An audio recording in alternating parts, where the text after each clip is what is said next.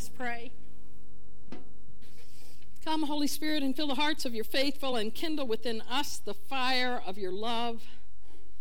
And my, my word, may my words and our hearts together glorify you, O God, our rock and our Redeemer. Amen. So, did you hear it? Did you hear that one line in the middle of this mystical story of Jesus' ascension to God? It seems that the living, risen Jesus appears to the disciples one last time. They, of course, don't know it's one last time. And yet again, in that moment of revelation, as they have always when the risen Christ has appeared to them, they worship as awe and wonder likely overtake them. But then we hear the words that don't seem to fit in the story. But some doubted. And rather than causing us to pause, perhaps we should celebrate this. Because who among us has not doubted? Doubted that God can do a new thing? Doubted the mystical story of Jesus levitating to heaven? Doubted the resurrection? Doubted that God even exists? Surely all of us, at one time or another, have had some doubts about all of this. And if so, welcome to the club. After all, the Apostle Thomas, who said he actually had to see and touch the risen Christ, or he wouldn't believe, became known as the great doubter. But no more so than Philip you know, Philip, who said to Jesus when he was instructed to go feed the people, said, Where will we get enough bread to feed them? For God's sake, you know. And who said, Show us God and we will be satisfied. Here, Jesus is standing right before them, and Philip says, Show us God and we will be satisfied. Well, you know, I still say that Thomas is the patron saint of progressive Christians, and I might throw Philip in there with him because as progressive Christians, we have a value around asking questions. We have a value around people with curious minds. We have a val- value around conversation that unleashes the Spirit in our midst. That's who we are. So, what then are we to say about all of this? I love the opening of Diana Butler Bass, which a reflection on this story in her essay this week on this text. She explains that I'm tired of flying Jesus. I think my resistance to Jesus going up into the clouds on ascension has something to do with the years I spent in evangelicalism. Back then, we didn't talk about Jesus going up into the clouds. We looked forward to Jesus coming down from out of the clouds and us going up to meet him in the air up, down, or in between, all this heavenly elevator coming and going doesn't make much sense as a historical account of a future event, does it? But, she explains, it does make sense as a mystical experience. Consider for a moment how throughout our Hebrew and New Testament scriptures, how often mystical events take place on mountains. I mean, on Mount Ararat, the ark rests on the mountain, and Noah and his family look upon a new creation as the waters reside. Abram, soon to be called Abraham, looked out to a mountain and saw three figures coming toward his tent. Three figures that would say that he and his wife, as aged as they were, we're going to have a son. And so Abram would have an heir. And we, as Christians, of course, have seen those three persons, those three strangers, as the manifestation of God in three persons God and Christ and Spirit. Though that is not at all, I think, what the Hebrew people thought. Well, and then there's Moses who first encountered God on a mountain in a tree that burned but was not consumed, and heard the words, Tell Pharaoh, I am who I am has sent you. that from Hebrew to English actually translates better as I was who I was, I am who I am, I will be who I will be, has sent you. Wow, listen to the movement in all of that, right? The living movement in that statement. And later, the mount, on the mountain in the wilderness, Moses converses with God, receives the Ten Commandments, and brings them to the people. So Moses is known, comes to be known in the Hebrew people as the lawgiver, right? And then just before Lent, each year, we hear that mystical story of Jesus on the mountain of transfiguration, where he is wrapped in a cloud along with the manifestations of Elijah, who is considered the highest of the prophets, and Moses, the giver of the law, because the law and the prophets will continue to exist, right? According to Jesus.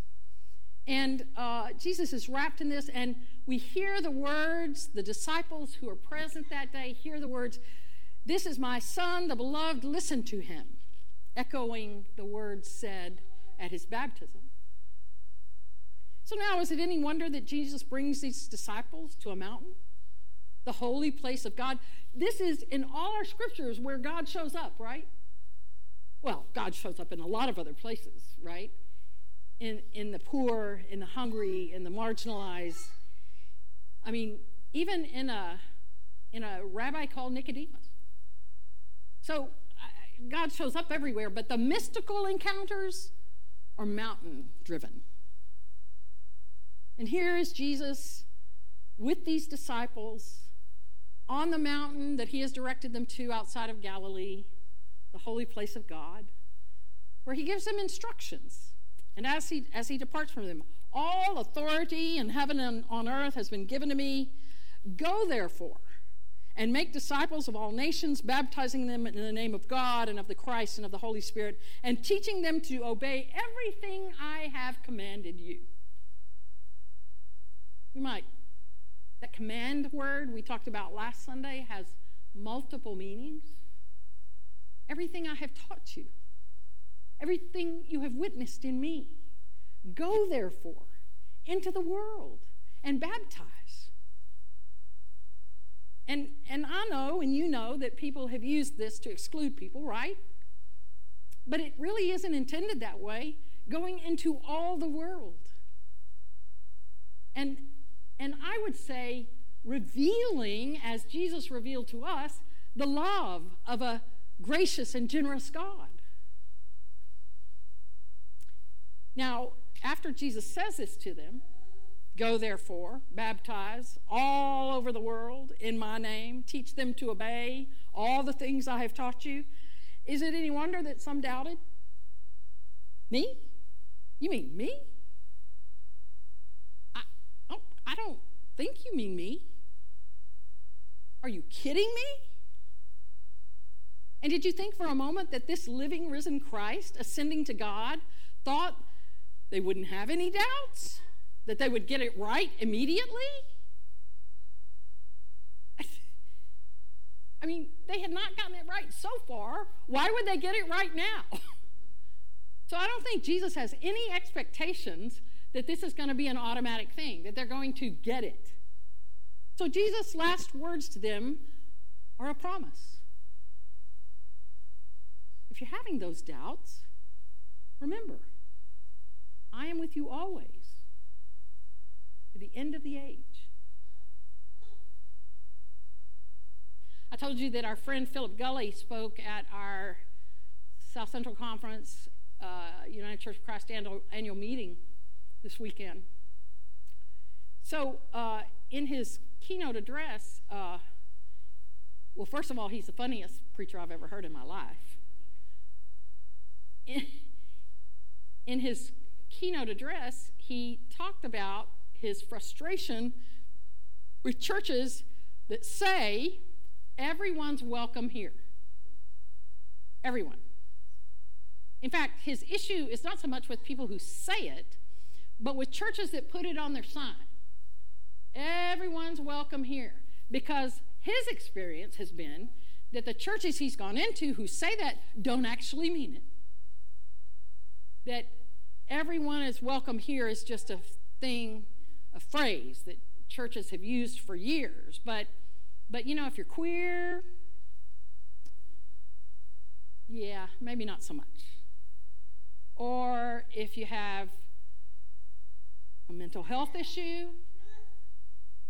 if you're struggling with a relationship, maybe not so much. We don't, we don't really want to talk about that here, right? And so he was talking about that. Now, you have to know that for the United Church of Christ, that's a hard thing to hear. Because, you know, our big thing is whoever you are, wherever you are on life's journey, you are welcome here. And, you know, we actually, I think, we say it, but I think we try to live it. But, you know, his question was is everybody really welcome? Even for churches that try to live it, try to proclaim it?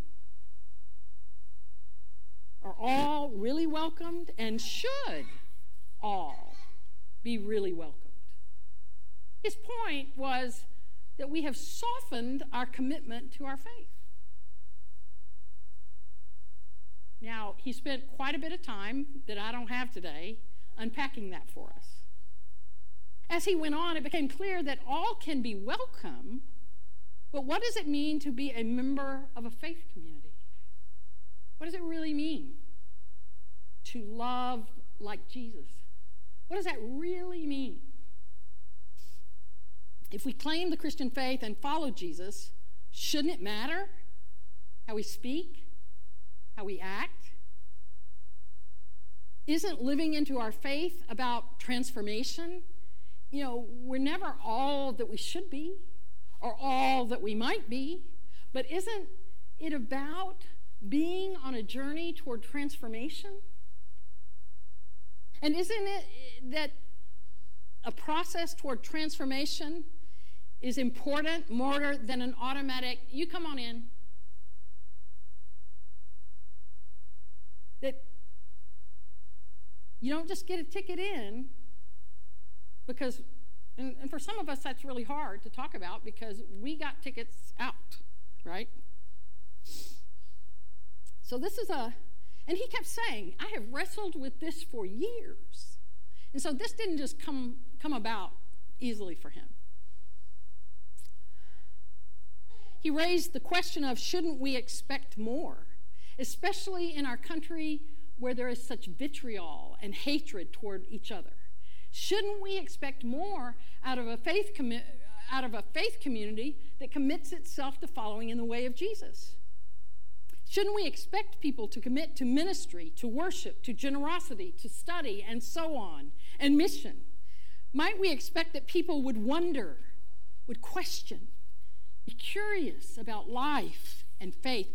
Wouldn't we expect that people with divergent views might be able to sit together at a table and not call each other names? I mean, aren't we committed to being people who love deeply, sacrificially, and reflect that in how we treat other people?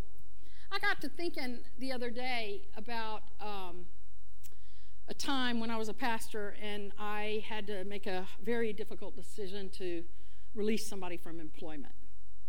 They got fired. And how a few months later I got a letter saying that they forgave me. And I was a little interested in that because they never said, please forgive me. And that if I'm going to confront somebody who's hurt me, maybe my first words need to be forgive me. Forgive my failures that helped to create this division in us, that helped to create this separation in us, that has caused us to reach this point, right?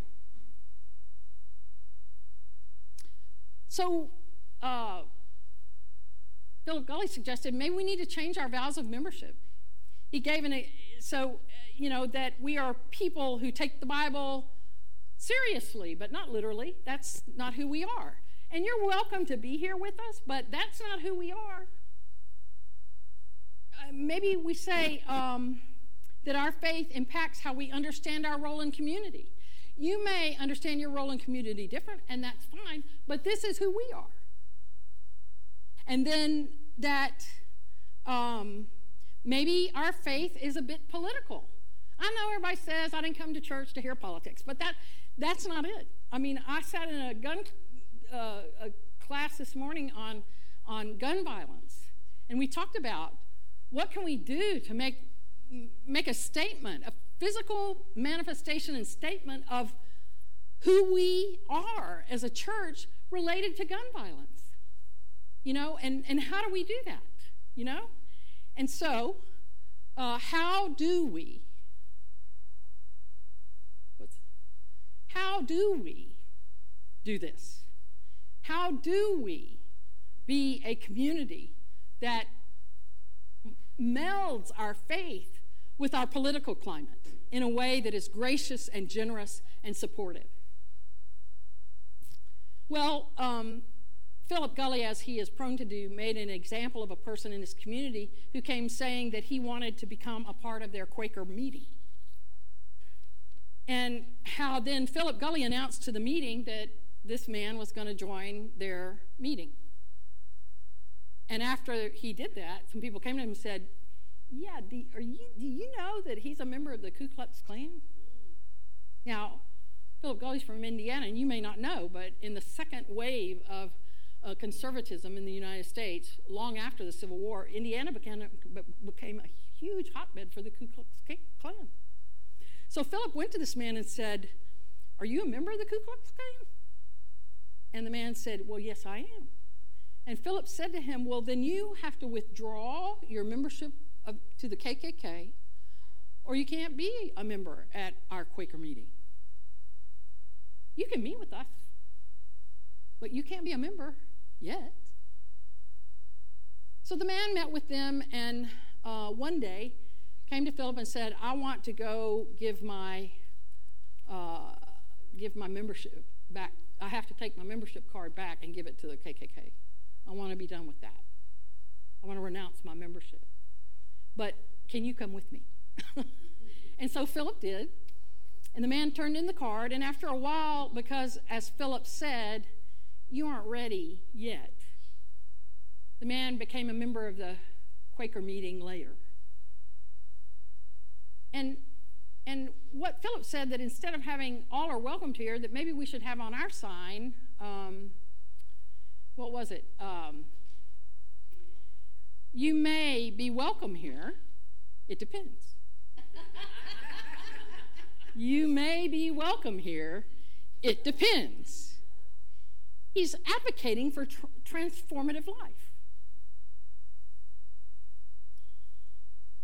So, if at this moment you're having your doubts about all of this, remember just as the disciples following the resurrection weren't ready yet, and even after 40 days with the resurrected, risen Christ, they still weren't ready.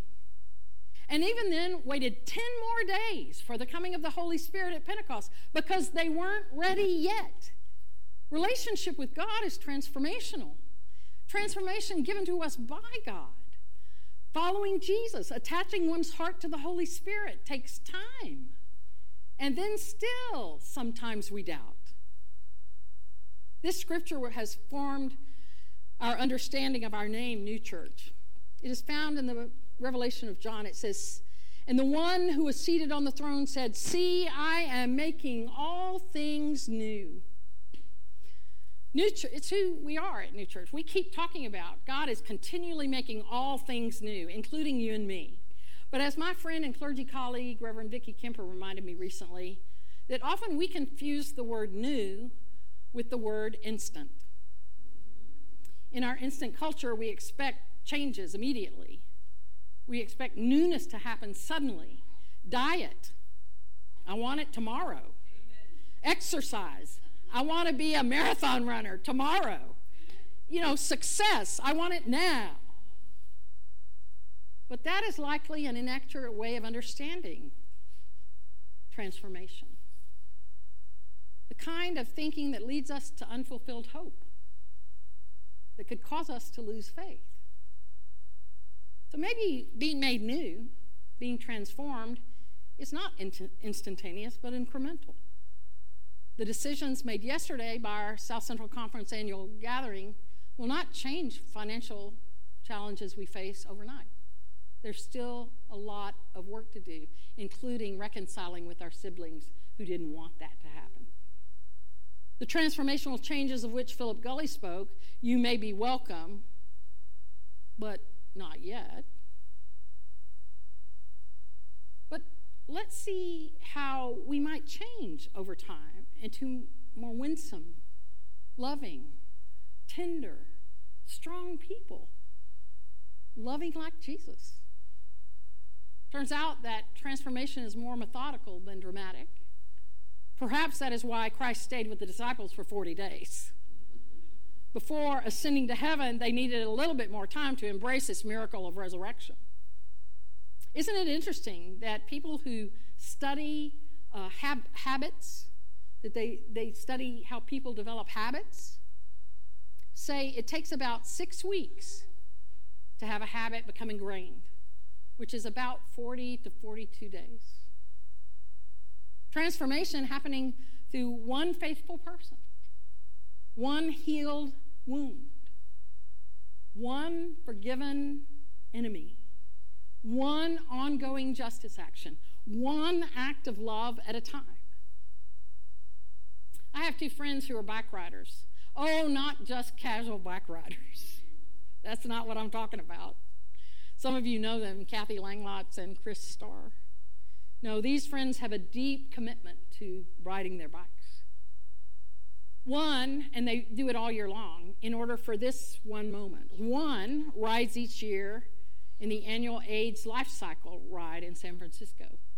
The other rides in the annual bike ride for multiple sclerosis in various places around Texas. You probably know that there is no known cure for either of these diseases.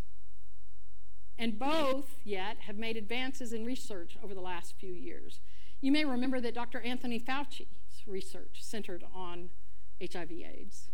And today, while there is no known cure for it, people today who have contracted HIV/AIDS are living longer, healthier lives because of people like Dr. Fauci, who spent years studying this and developing medicine for it, and lived far longer than people did during the crisis of the 1980s and 90s. And you may have heard that there is now a new drug that helps people with MS uh, who have relapsing MS, people like my sister Kay. There is now a, a drug that is reducing how often those relapses are happening. It doesn't cure it, but it means quality of life for people with relapsing MS and longer life is happening. And still, my two friends continue to ride. They ride and they keep at it and they raise money every year for research for the sake of life and healing. They keep at it. Because both are faithful Christians who believe that God is making all things new. And they will ride as long as it takes or as long as they can. Do you think that there are times when they have doubted that their efforts would help in any way at all? Do you think that there are times they have doubted that God would do a new thing? Of course they have. But this isn't it.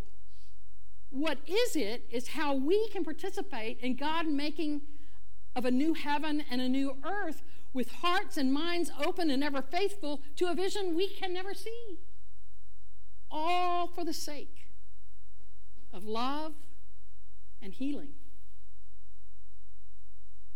This is how God works in and through each of us. Even the people that are tough to love. That God continues to work, making us and this sweet world of ours new over and over for as long as it takes. That is what God will do. Because the promise is, I will be with you always, even to the end of the age. Thanks be to God. Amen.